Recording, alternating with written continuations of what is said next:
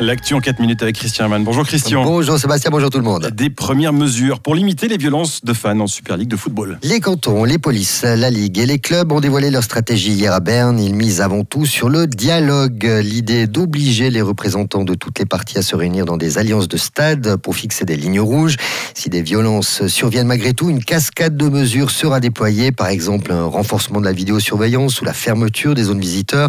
Quant à l'introduction de billets nominatifs, elle est pour l'instant mise entre parenthèses et n'interviendra qu'en dernier recours. Alors, est-ce que cela sera suffisant? Christian Varone, co-président du groupe de travail et commandant de la police cantonale valaisanne. Alors, euh, vous savez, on est de nature euh, confiante dans le domaine de la sécurité, mais je crois que ce qui est important aujourd'hui, et c'est vraiment la première fois que cela a été fait, c'est qu'on a véritablement décidé d'un concept commun avec euh, les organes qui gèrent le monde du football en Suisse, en particulier la, Suisse Football League. On a décidé de coordonner nos actions, de prendre le taureau par les cornes, et puis finalement d'y aller de manière proportionnelle mais concrète.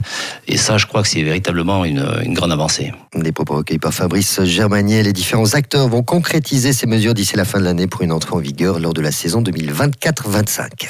Le Parlement valaisan devra s'atteler jeudi au projet de loi cantonale sur le climat. Alpenum a finalement décidé hier par 77 voix contre 55 de s'y attaquer, mais les débats ont été rudes, car si le texte avait rallié les 12 des 13 membres de la commission qui l'a peaufiné pour le PNOM, les échanges du jour ont montré un tout autre bras de fer. À dire vrai, tous les UDC des deux côtés de la Raspi, les Noirs du Haut et une forte majorité du PLR n'en voulaient pas de ce texte. À l'inverse, Verts, socialistes et jaunes du haut l'ont plébiscité et pour aboutir à un vote favorable, c'est le centre en bloc de ces 27 élus qui a tranché.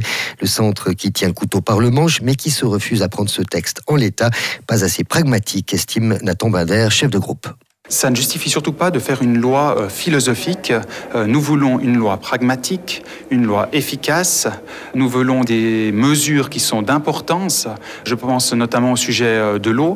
Après la problématique énergétique, notre prochain problème, ce sera l'eau. Là, le groupe du centre au Parlement, aligné, couvert, tout le monde est d'accord Oui, et nous travaillerons vraiment pour être les architectes de ce projet de loi en deux lectures. Avec un vu le nombre d'amendements, 95, le souhait de la commission de boucler le texte en une seule lecture n'est plus d'actualité, conclut Nathan Binder.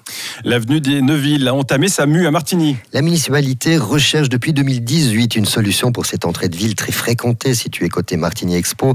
L'artère comprend un passage à niveau qui bloque les 11 000 véhicules qui circulent chaque jour durant deux heures et demie. Pour fluidifier et sécuriser le trafic, l'ouvrage sera remplacé par un passage routier inférieur. En clair, les voitures passeront en dessous des rails des La ville en profite également pour encourager ses habitants à la mobilité douce avec un cheminement piéton-vélo séparé du trafic routier. Coût total des travaux, 12 millions de francs, dont 7 pris en charge par la Confédération. Les explications d'Anne-Laure Couchepin-Houillot, présidente de Martigny, au micro d'Estelle. L'OFT, l'Office fédéral des transports via TMR, estime que ce conflit rail-route est important et trop important, donc ils mettent des montants à disposition pour assainir, pour reprendre leur terme, les passages à niveau.